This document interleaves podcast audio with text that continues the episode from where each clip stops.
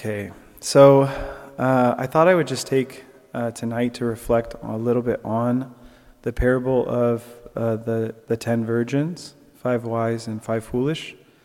Um, so, basically, to summarize, there's a story or a parable of ten virgins, five who were wise and five who were foolish. And the five who were wise uh, brought extra oil they're going to meet the bridegroom, they're going to be prepared for the wedding.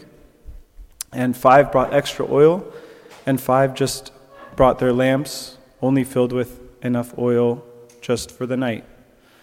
The bridegroom delays in his coming, and by the time he does come, those who didn't bring extra oil have run out, and so they aren't allowed into the wedding. Um,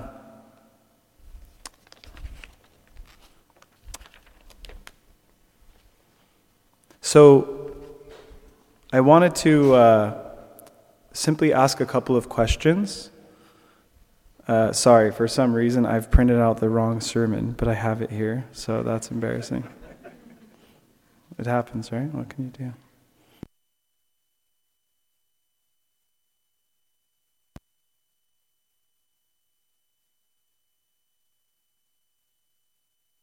do? So the first question is why did the five foolish virgins not bring oil? So, why did they show up without extra oil? The next question is what is the oil?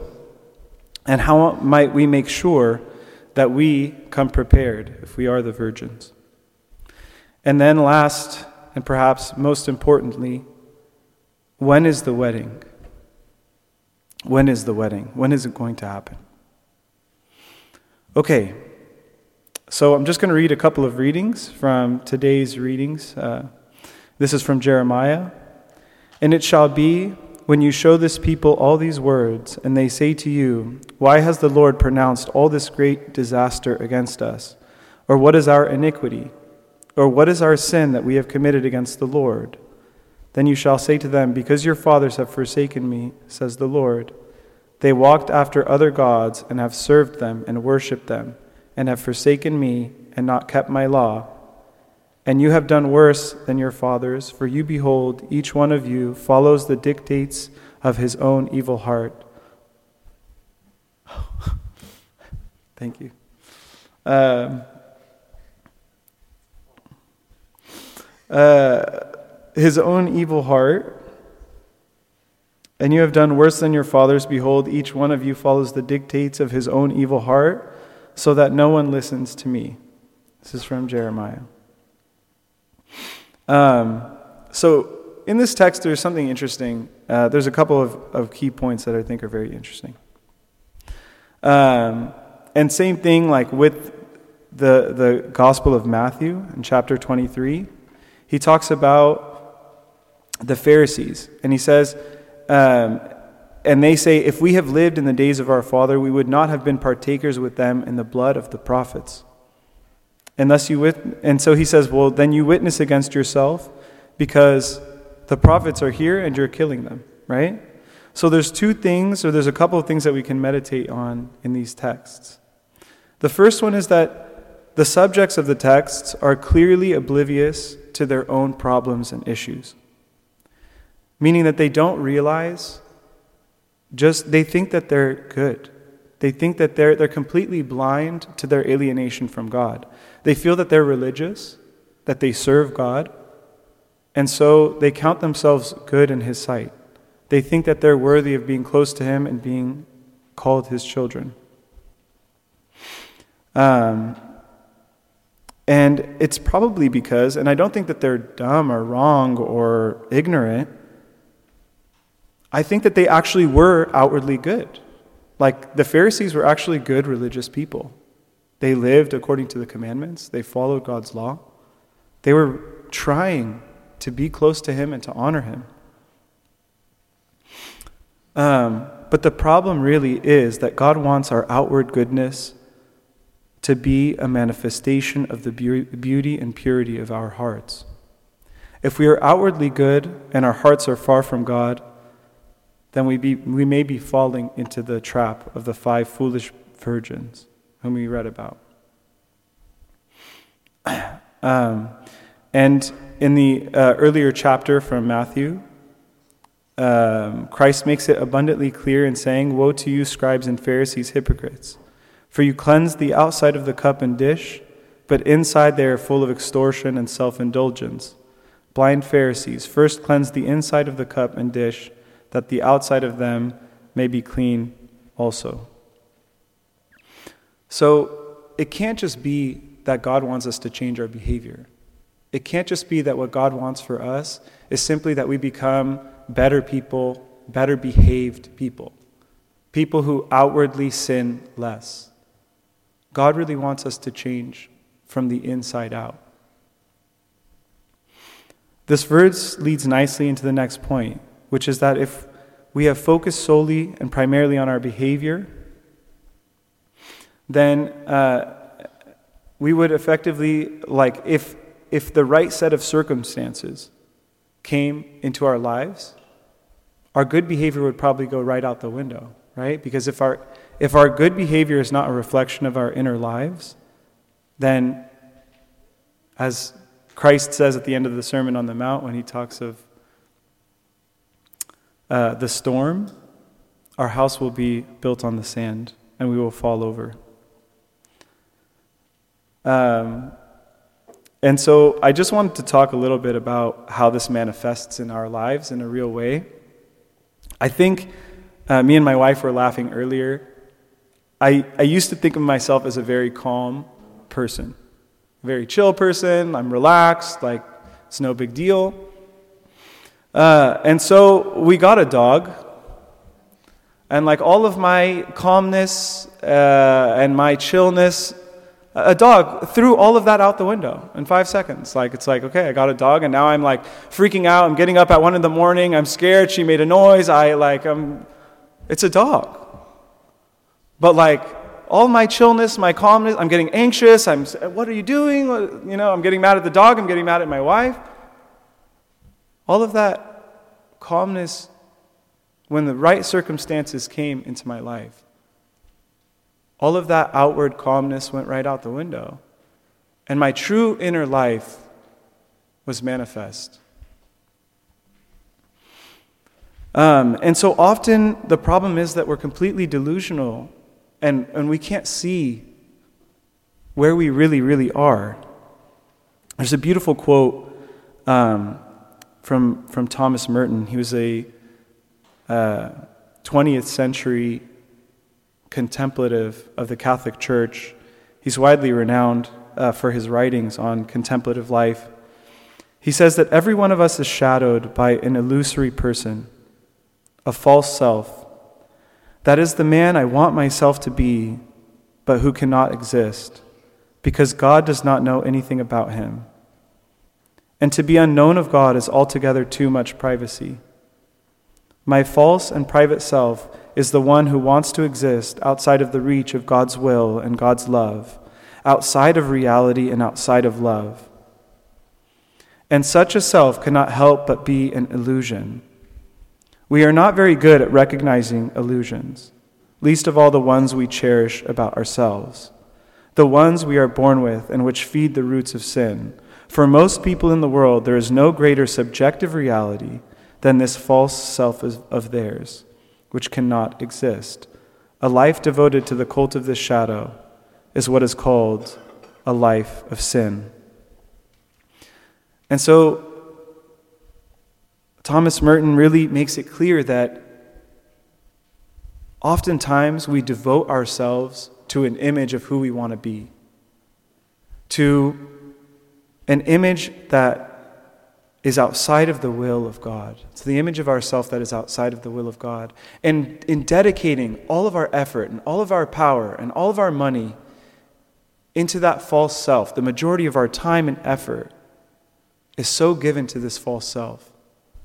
And that is what Thomas Merton says is really a life of sin. Is devoting uh, ourselves to a false image that cannot exist in God's will. For, for this, from this, we can possibly conclude that one reason for us not showing up with extra oil could we believe that for some odd reason that we already have enough oil, that we are good enough, so to speak.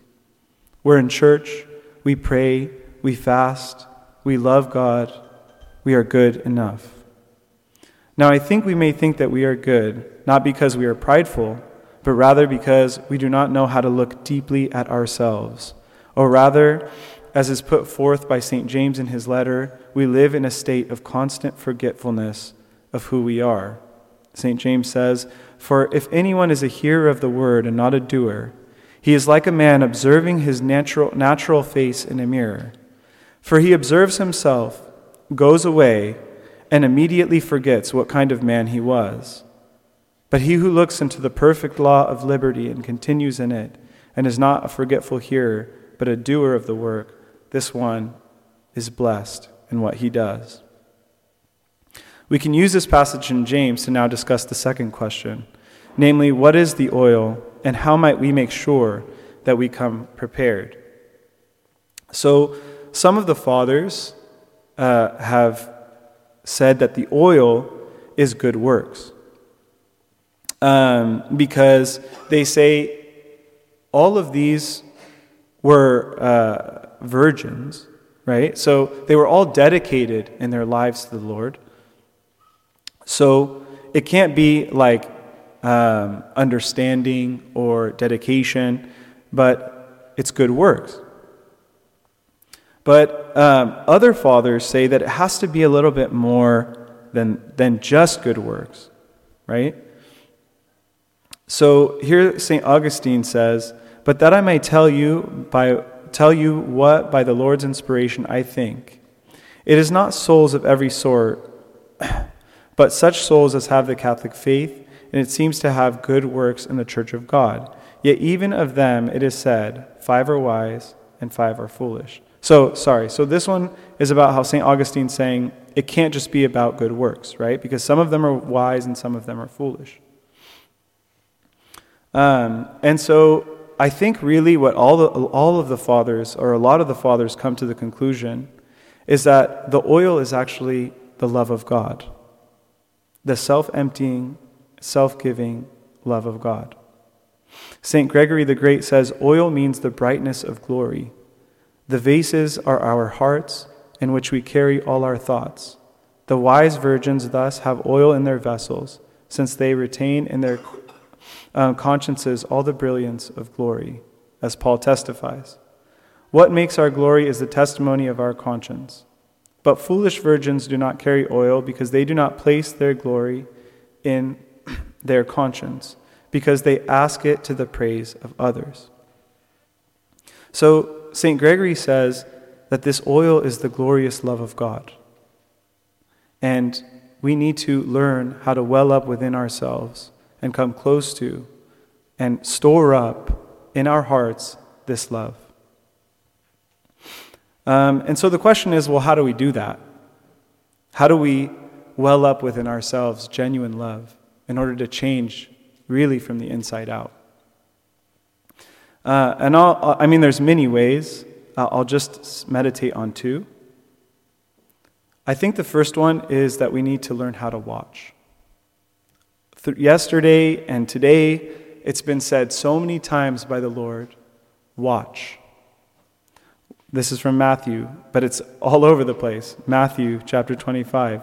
Watch therefore, for you know neither the day nor the hour in which the Son of Man is coming.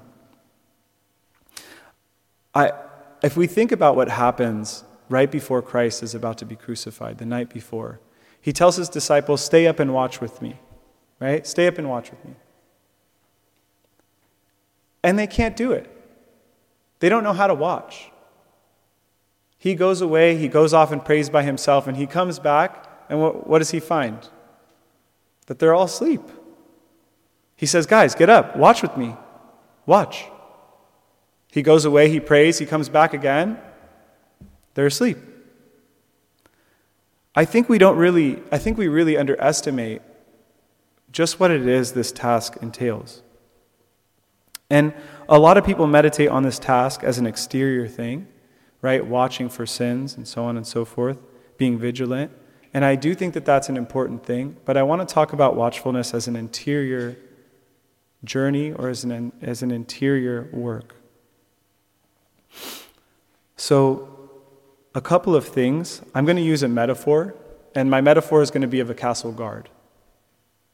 So, the first thing about a good guard is that that guard knows its territory. That guard knows the castle inside and out. That guard knows every single inch of the castle. That guard knows where everything is in the castle, and that guard knows all of the grounds of the castle. And so, if anything has moved or been messed up or been changed, that guard will immediately recognize it.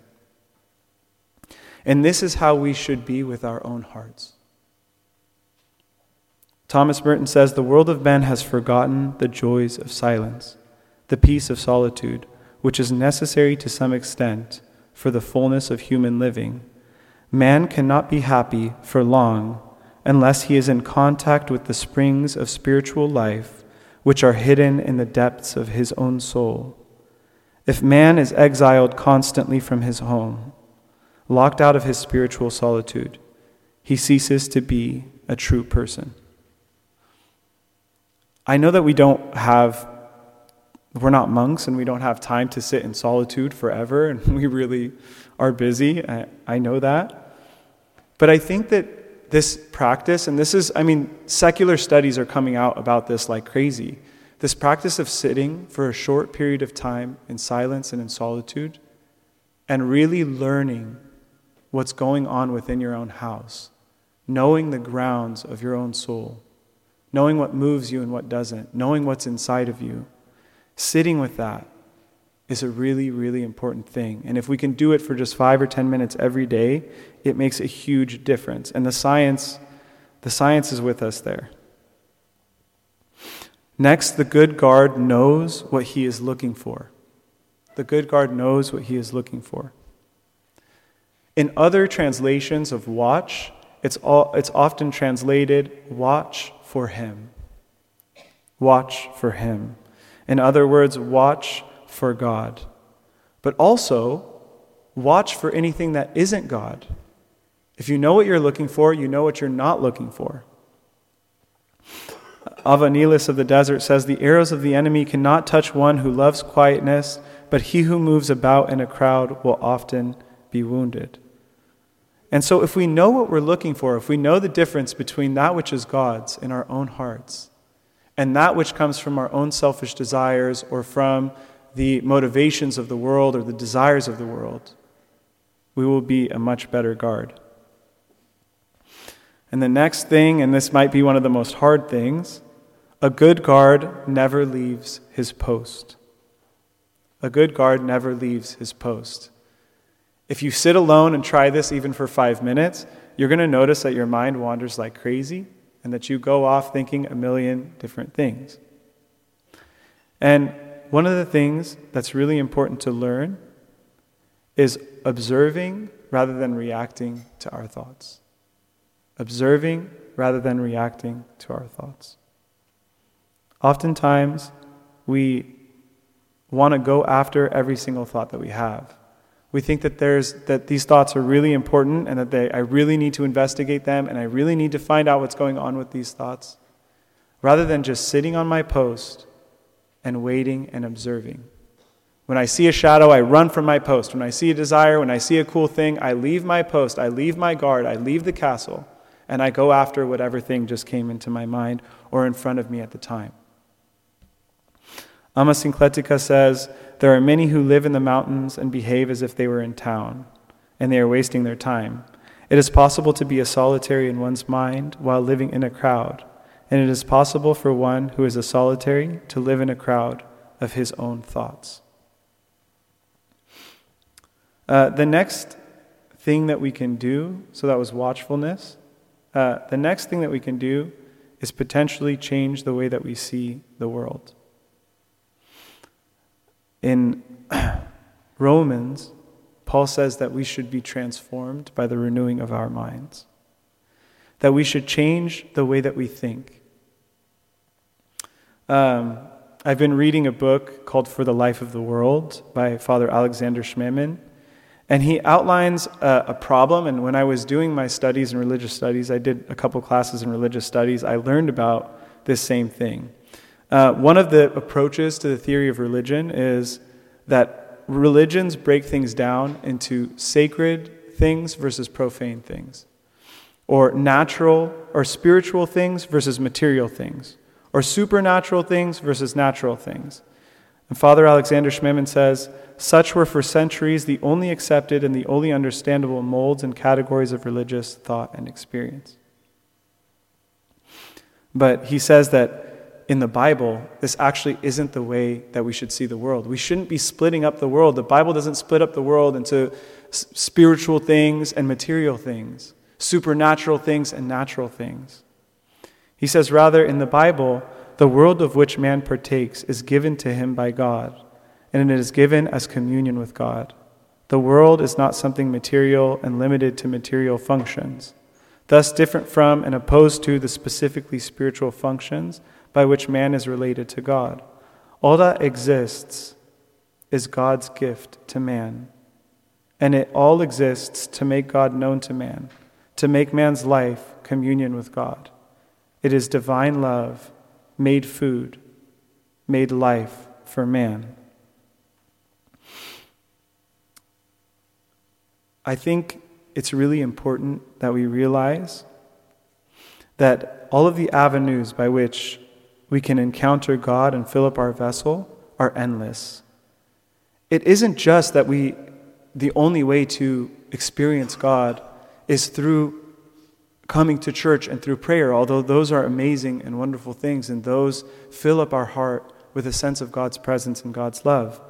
But God has given us this whole world as an opportunity to encounter Him, to participate in His love. We are called as Orthodox Christians to live what Alexander Schmemann calls a Eucharistic or sacramental way of life, in which everything is transformed into an encounter with God, in which everything is transformed in an opportunity to participate in and communicate with God. Therefore, there is only one problem on which all of my existence, my peace, and my happiness depend. It is to discover myself in discovering God. If I find Him, I will find myself. And if I find my true self, I will find Him, says Thomas Merton. The last thing is when is the wedding? So I'll just go quickly. Um, Watch therefore, for you know neither the day nor the hour in which the Son of Man is coming. Of course, we know that there's a final judgment. And Christ himself said, No one knows, not even the Son of Man knows the day or the hour of the final judgment. And so, in some sense, the answer is no one knows when the wedding is. No one knows when the wedding is going to start. No one knows when the day of the Lord is going to come upon us. All we know is that there will be a day of the Lord a reckoning, a judgment. And now, while this answer is obviously and simply true, there is another dimension to the question for those participating in the mysteries of the church. And Father Alexander Schmemann's book, he invites Orthodox Christians to enter into that sacramental way of life in which the world is transformed into a timeless and Eucharistic presence and sacramental presence of God. This concept that the whole world becomes an encounter with God breathes new life into the words of St. Peter. But the end of all things is at hand. Therefore, be serious and watchful in your prayers. Once we rout out all the delusions which keep us from seeing ourselves and the world in this way, from seeing God in everything, we will realize, as Peter has said, that the end of all things is now. That God's judgment, in some sense, is always before us is a timeless reality. And so when we encounter one who is in need and we have no oil, God, who identifies himself with every person, says, I do not know you, for you have not helped me. When we encounter one who we hate and we have no oil to dispel the temptation, God, who identifies himself with every person, says, I do not know you, for you have hated me. When we heroically sacrifice ourselves for those far from our own homes, but can't spare five minutes to listen with compassion to our closest family who are in need, God, who identifies himself with every person, says, I do not know you, for you have valued the approval of others over the approval of God. When we encounter ourselves with vitriol and harsh negativity, God, who identifies himself with every person, says, I do not know you, for you have not valued my presence in your heart. But let's not lose hope, because there is a final judgment. And luckily for us, since the mystical encounter is not the final judgment, as we have mentioned above, we still have time to fill up the oil of love so that by the grace of God we may try, as much as possible, to show up prepared for every encounter with God. And also, just as the day of judgment is also there, the judgment of God is altogether present, so also his is, is his infinite love and his infinite mercy always present in our lives. Glory be to God. Amen.